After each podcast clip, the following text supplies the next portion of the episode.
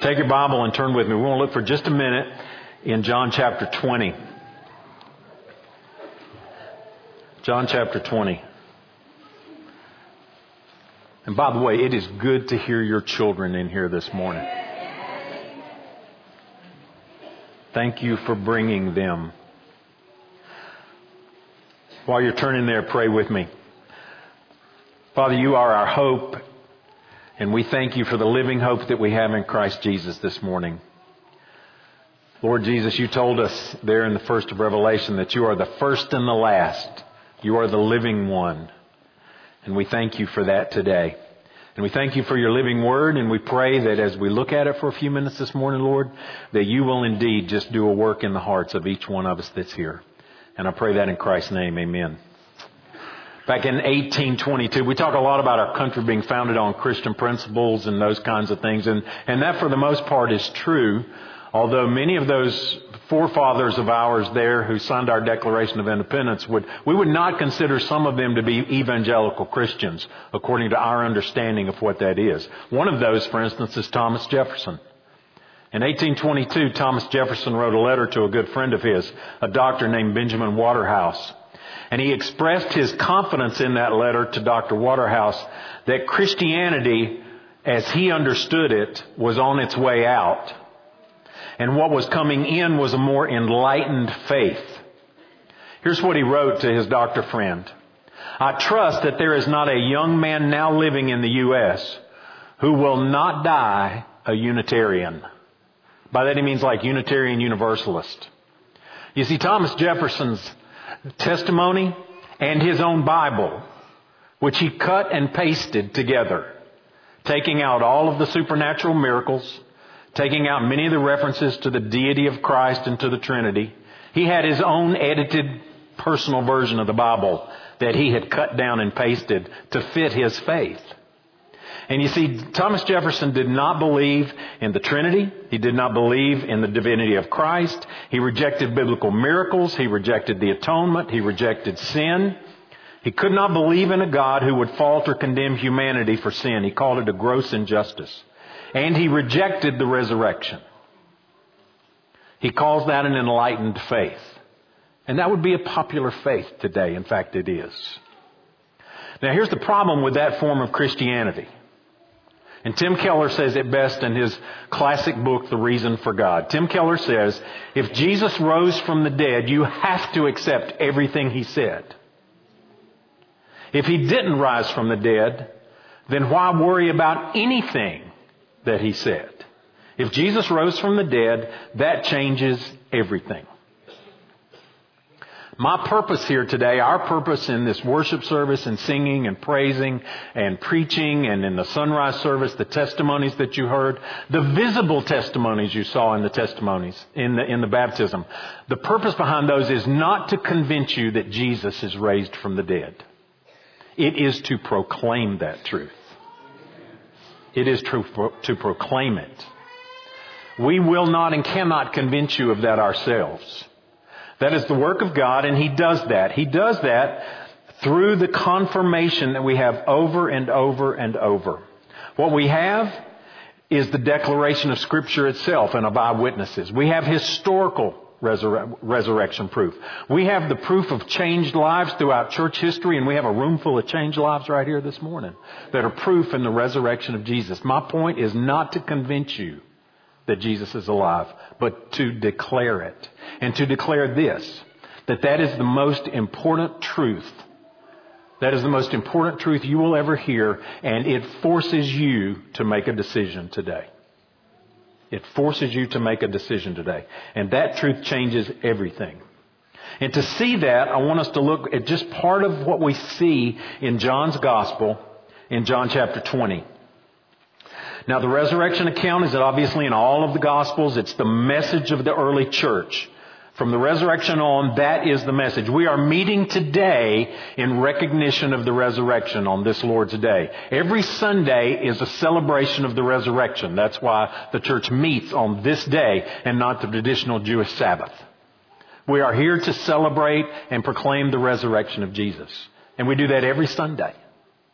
And so as the church proclaimed that resurrection, Starting in chapter twenty, we have John's account of that. First day of the week, Mary Magdalene comes to the tomb. I'm not going to read all of that. Then G- Mary, then Jesus goes and appears to Mary Magdalene. I would like to pick up the account, though, starting there later on in that verse, later on in that passage, starting in verse nineteen.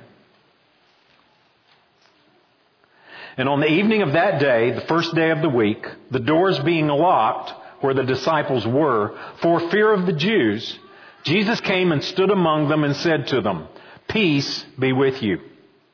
When he had said this, he showed them his hands and his side. And then the disciples were glad when they saw the Lord. Jesus said to them again, "Peace be with you. As the Father has sent me, even I, even so I am sending you."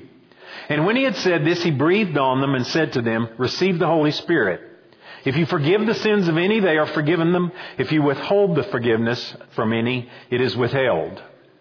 Now Thomas, one of the twelve, called the twin, was not with them when Jesus came. So the other disciples told him, "We have seen the Lord." And he said to them, "Unless I see his hands, see in his hands the mark of the nails, and place my finger into the mark of the nails, and place my hand into his side, I will never believe." Eight days later, his disciples were inside again, and Thomas was with them.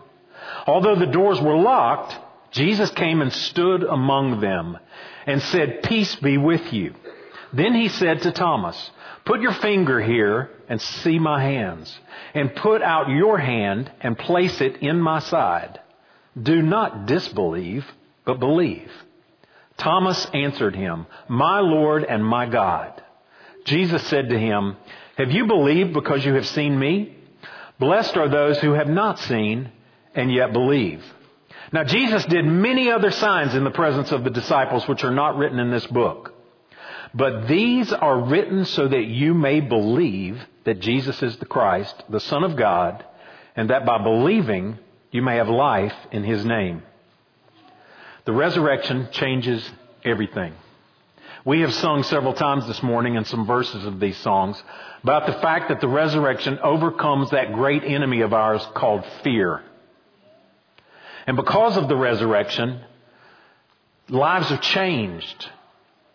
Lives are changed from those who are in fear because of the resurrection. And that's the picture that we see here of these disciples. They are behind closed doors, the text makes clear, for fear of the Jews. They are afraid of what the world could do to them because they have seen the worst of what the world can do as it's been poured out on Jesus, right? They've seen the worst of what the world can do. They're behind closed doors and they're afraid because of what the world might say. Accusations, insinuations, based on association, on relationship. Peter understood this because he had been confronted with it in the courtyard by that little girl, by that servant girl. Accusations were made because associations existed, and they were afraid of that, what the world could say. They were also afraid of what the world might think. In Matthew's account of the resurrection, the Jews, being so afraid of a resurrection and what would entail, put a guard over the tomb, sealed the tomb, and when the tomb was empty, created the story that his body had been stolen. The disciples were surely aware of this and afraid of what the world might think. Had we taken the body? Were we part of a scam? Part of a scandal? They're afraid because of those things. They're afraid because of what the world might see. And what the world would see in them at this moment is a bunch of scared, confused, discouraged, disoriented men. They're also afraid of what the world, how the, how the world will respond to all of these things. And I think the disciples are also afraid of what they don't understand. Jesus had told them time and time again he would raise, be raised from the dead. But they didn't get it. And they didn't believe. And I think they're afraid of what they don't understand.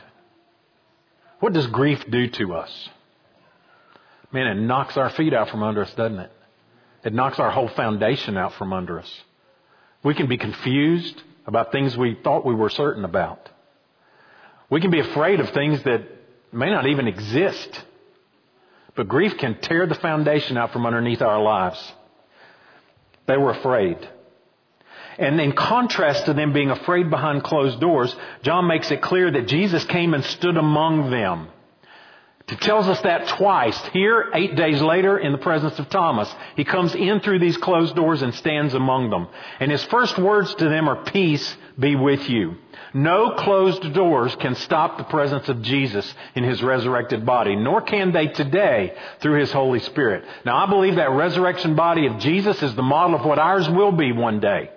It's physical, you can see it. It's physical, you can touch it. It's physical, he ate in their presence. But yet, it's not restricted in the same way that our physical body is. So that closed door does not stop Jesus from coming into their presence. That closed door does not stop him from speaking his peace and bringing his blessing upon them. In this same room, just a few days earlier, one of the last things that they had heard from Jesus as they were in that upper room before he went to the cross was, "I have said these things to you that in me you may have peace. In this world you will have tribulation, but take heart, I have overcome the world." One of the last things they heard in that upper room a few days before was Jesus speaking peace. And now the first thing they hear in that same upper room now, post-resurrection, is Jesus coming and speaking his peace. And he speaks his peace to men whom he knows their fears. He knows their doubts. He knows their failures. He knows their discouragement. He doesn't have to be told about it. And he come and speaks his, comes and speaks his peace to that. You know, what we see fulfilled over and over and over in the New Testament is these Old Testament promises about Jesus. Remember, Isaiah said he would be the Prince of what? The Prince of Peace.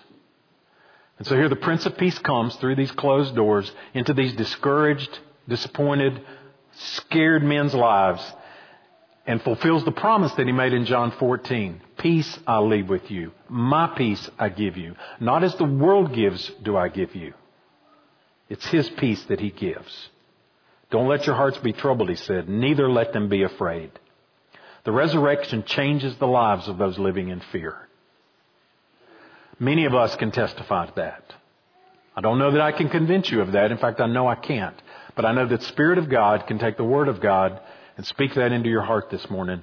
And there are a hundred plus people in this room who could testify that the resurrected Jesus has been the answer to my fear. Second thing you see here is the resurrection changes the lives of those living in doubt. Thomas, bless his heart, often gets, we call him Doubting Thomas, but I want us to see this maybe in a different light, maybe in a little different perspective. It tells us that Thomas was one of the twelve, called the twin, in verse twenty-four, and he had not been with those disciples on that night, but here he is with them now. Here he is together with those other disciples. Now, we don't know much about Thomas, but doubting is not the first word that will come to mind when we see some of the other gospel passages that give us some insight into this man's character.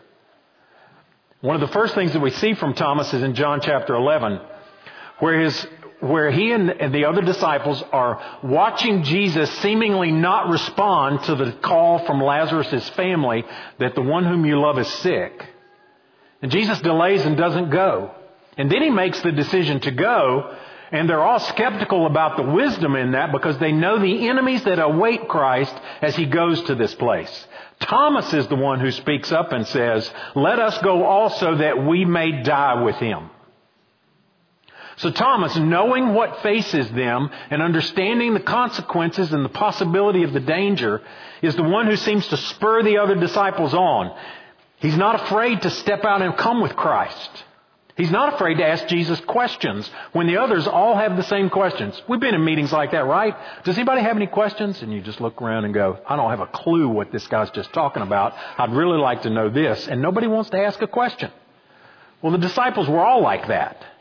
And so Jesus in John chapter fourteen is talking to them, and he's talking about going away. He's talking about that they know where he's going and they know the way themselves, and they're going, "We don't have a clue what he's talking about." Thomas is the one who speaks up and asks the question. Thomas says, "Lord, we don't know where you're going. How can we know the way?" Do you remember Jesus' answer? "I am the way, the truth, and the life." It's an answer to Thomas's direct question that Jesus gives that most wonderful statement. So Thomas was deeply committed to Christ. And now, that whole foundation seems to have been shaken and torn away. You see, Thomas's world is shattered. He knows what he's seen. He has seen Jesus raise the dead. He has seen Jesus heal. He has seen Jesus feed five thousand. He's seen Jesus walk on the water. He's heard Jesus' teaching. His whole life was built upon the fact that Jesus is the Messiah. And now this man is dead.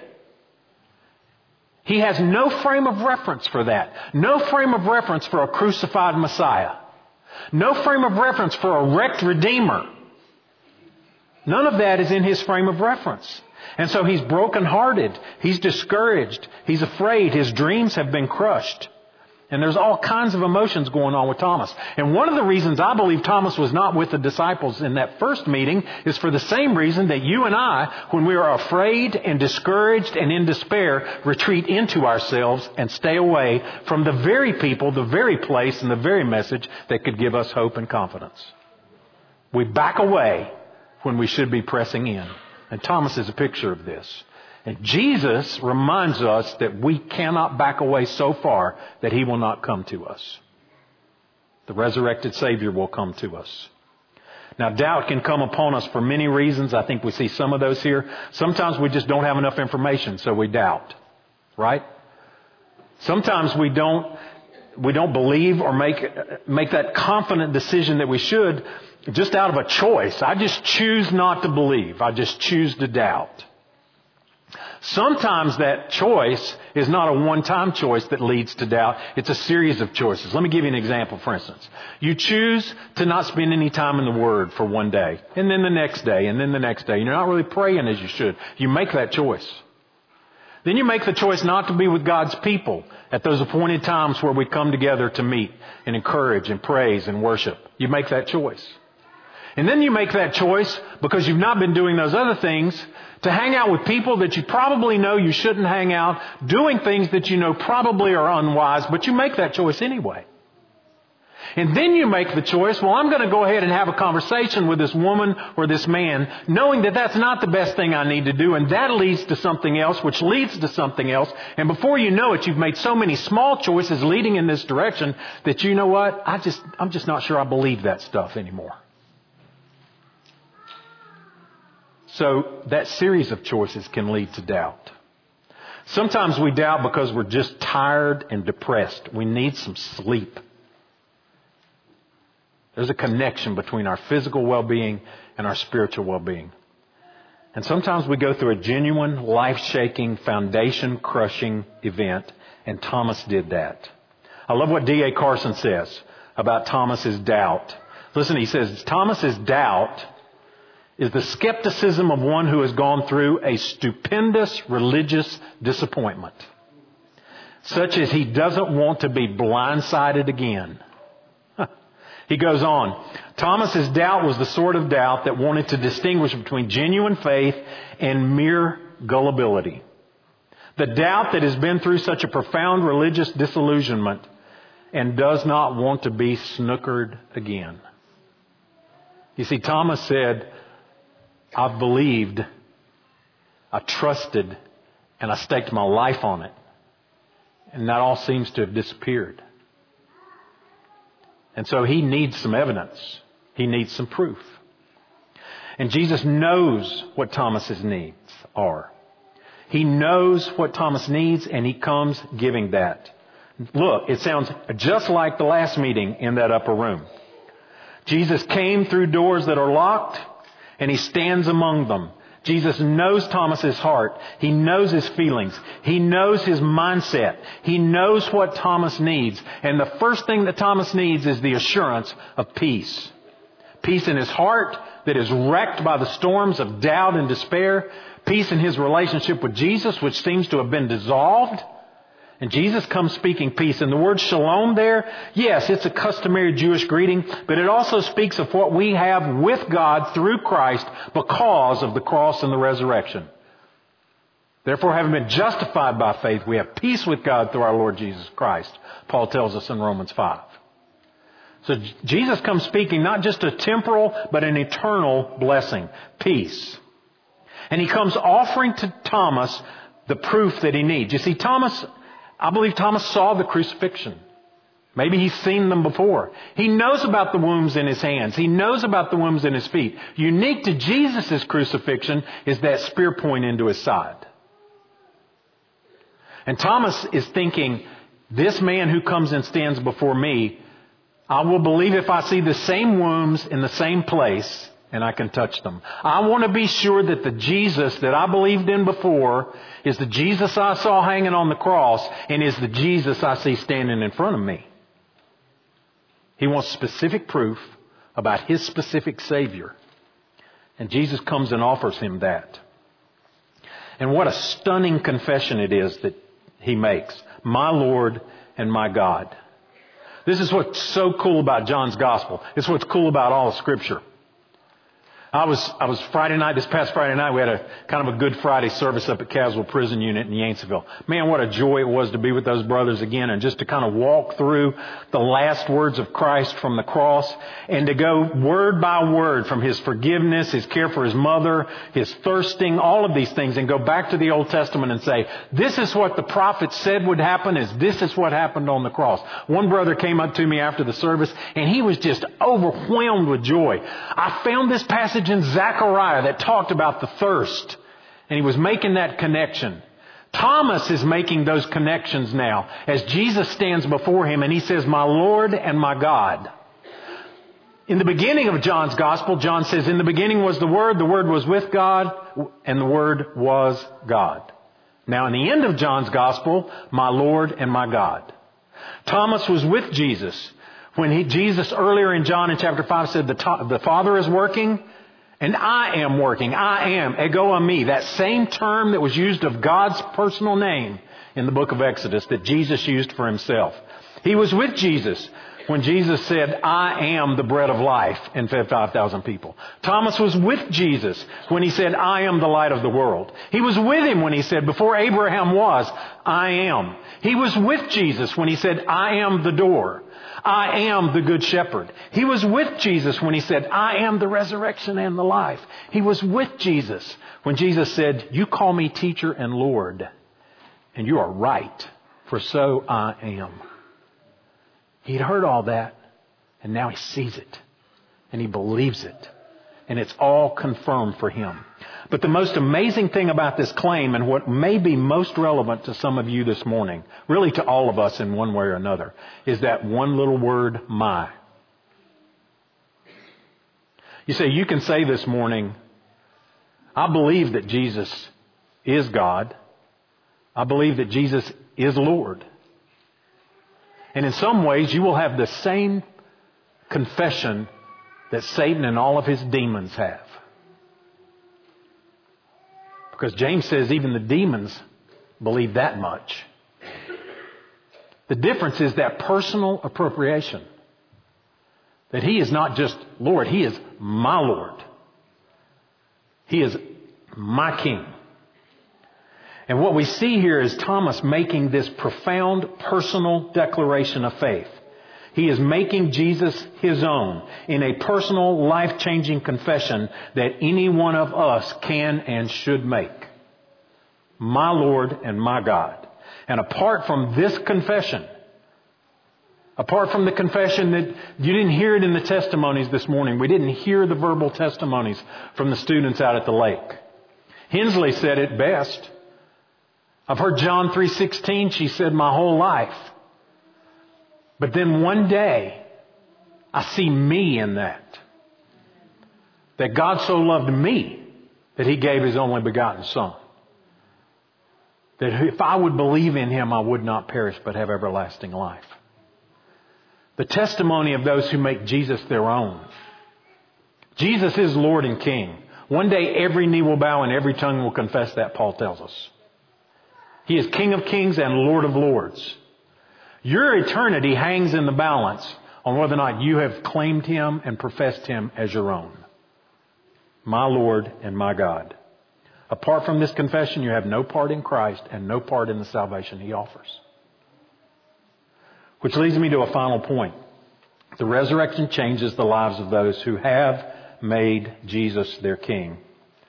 Over in Acts chapter two, at the Pentecost sermon that Peter preached, he said this, "This Jesus God raised up, and of that we are all witnesses." By the way, sometimes, and I won't take the time to unpack this this morning, but many times some would take that claim that Jesus said there, "Blessed are you, Thomas, before you, but you believe because you've seen Thomas. Blessed are those who believe and have not seen." And in some way we want to make the faith of New Testament believers today greater than the faith of Thomas because we believe and don't see. That's not the point of what Jesus is making. We do see, and we're called to belief. We do see that Jesus is alive from the biblical record. We do see that Jesus is alive from the words of those eyewitnesses. We do see that Jesus is alive from the claims and the changed lives throughout church history and the claims and the changed lives of those who follow him today. We do see and believe. And so this foundational truth that those who make Jesus their king have their lives changed is what Peter says there. God raised him up, of this we are all witnesses. Let all the house of Israel therefore know for certain that God has made him both Lord and Christ. The foundational truth of Christianity is that God is the creator of all things, King of kings, ruler of all things. John summarizes this well in Revelation four. "Worthy are you, O Lord our God, to receive glory and honor and power, for you created all things, and by your will they exist and were created." God is the creator of all things, including you and me. And he created you and me to bear his image and give him glory. He created Adam and Eve to bear his image and give him glory. As they governed and ruled in that garden and over the world that they were called to have dominion over, under his lordship and guidance for his glory. God is the king. The problem is that we don't want another king or another boss. We want to be our own boss and our own ruler.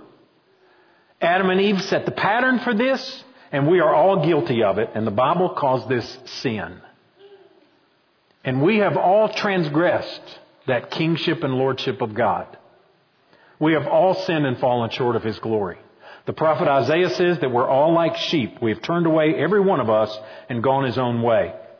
And if we are not outrightly rebelling and disobeying him, then we are ignoring him and going our own direction. The thing of this is that God is a just judge. He is holy, and he cares enough to take our rebellion seriously. And as he spoke that judgment on Adam and Eve in the garden and that separation from God and from each other, in his holiness and righteousness, God just cannot say, "Oh, it's okay." God's judgment results in suffering and death here and eternal separation from him. So we need to understand this. I, the resurrection of Jesus confirms what we see throughout the Scriptures. And listen, what I've seen, and many of you have, have you sit, as you sit at the bedside of someone about to take their last breath. Death is not natural to us. Have you ever watched a body? The mind is gone. Nothing's there in so many ways. And that heart will not stop beating because it was not made to stop beating. Death is not natural. And as we remember that that's the judgment upon our sin, the judgment upon a broken, on a, on a broken and sinful world. And the, the world is groaning, Paul says, crying out for redemption. So God is holy and just, and he, he goes to great lengths to demonstrate this for us, but he goes to great lengths to free us from the condemnation and punishment we deserve because of that sin. God loved us so much that he gave his Son to take upon himself the punishment that we deserve. As all four of our students set out at the lake this morning, Jesus did this. He was sinless. He was perfect. He fulfilled the righteous requirement of God in his life of perfection, and he died a substitutionary death on our behalf. God loved us that much. Yeah, Isaiah said, "All we like sheep have gone astray. We've turned everyone to his own way." The next part of that verse says, "And the Lord has laid on him the iniquity of us all." Praise God for that grace. Praise God for that grace. Jesus was Jesus' offering on the cross was accepted as payment for our sins, and God's resurrection of him was proof positive that Jesus is who he said he is, that he did what the Bible says he did, and that he was raised and will come again. His sacrifice was sufficient. So that leaves you and me and all of us with a choice. He was raised up, champion over death, champion over sin, conquering over Satan. He will be humanity's king and judge. Again, one day every knee will bow and every tongue will confess this. And he is the only Savior who can rescue you from this judgment. So on this Resurrection Sunday, the resurrected Savior comes to free you from your fear, to free you from your doubt, to free you from your guilt, and to give you life. Turn, repent, trust in Christ. Trust in Jesus today. Say, Lord, I acknowledge what your word says about you and about me. And I do like being my own boss. And I have followed that course that the world would set for me. And I've rebelled against the direction you have for my life. And I want to confess that I need Jesus as my Lord and Savior. I need your forgiveness. Come and forgive me and give me life in Christ. You have that choice today. John three thirty-six says, "He whoever whoever believes in the Son has eternal life. Whoever does not shall not see life, but the wrath of God remains on him." Let's pray. Father, we bless you and thank you today. Oh, what a joy it is to sing praises to our risen Savior. What a joy it is to celebrate the goodness and the grace that you've given us in Christ. God, it is good that we are reminded of the consequence of sin. It's good that we're reminded of the suffering of Jesus on the cross.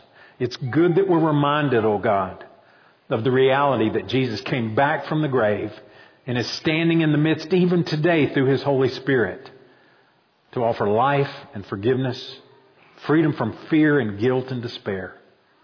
And so, Father, I pray that the eyes of our hearts would be opened, that your saints, Lord, would celebrate and rejoice in the salvation we have in Jesus, and that some today, Father, would surrender their life to Christ.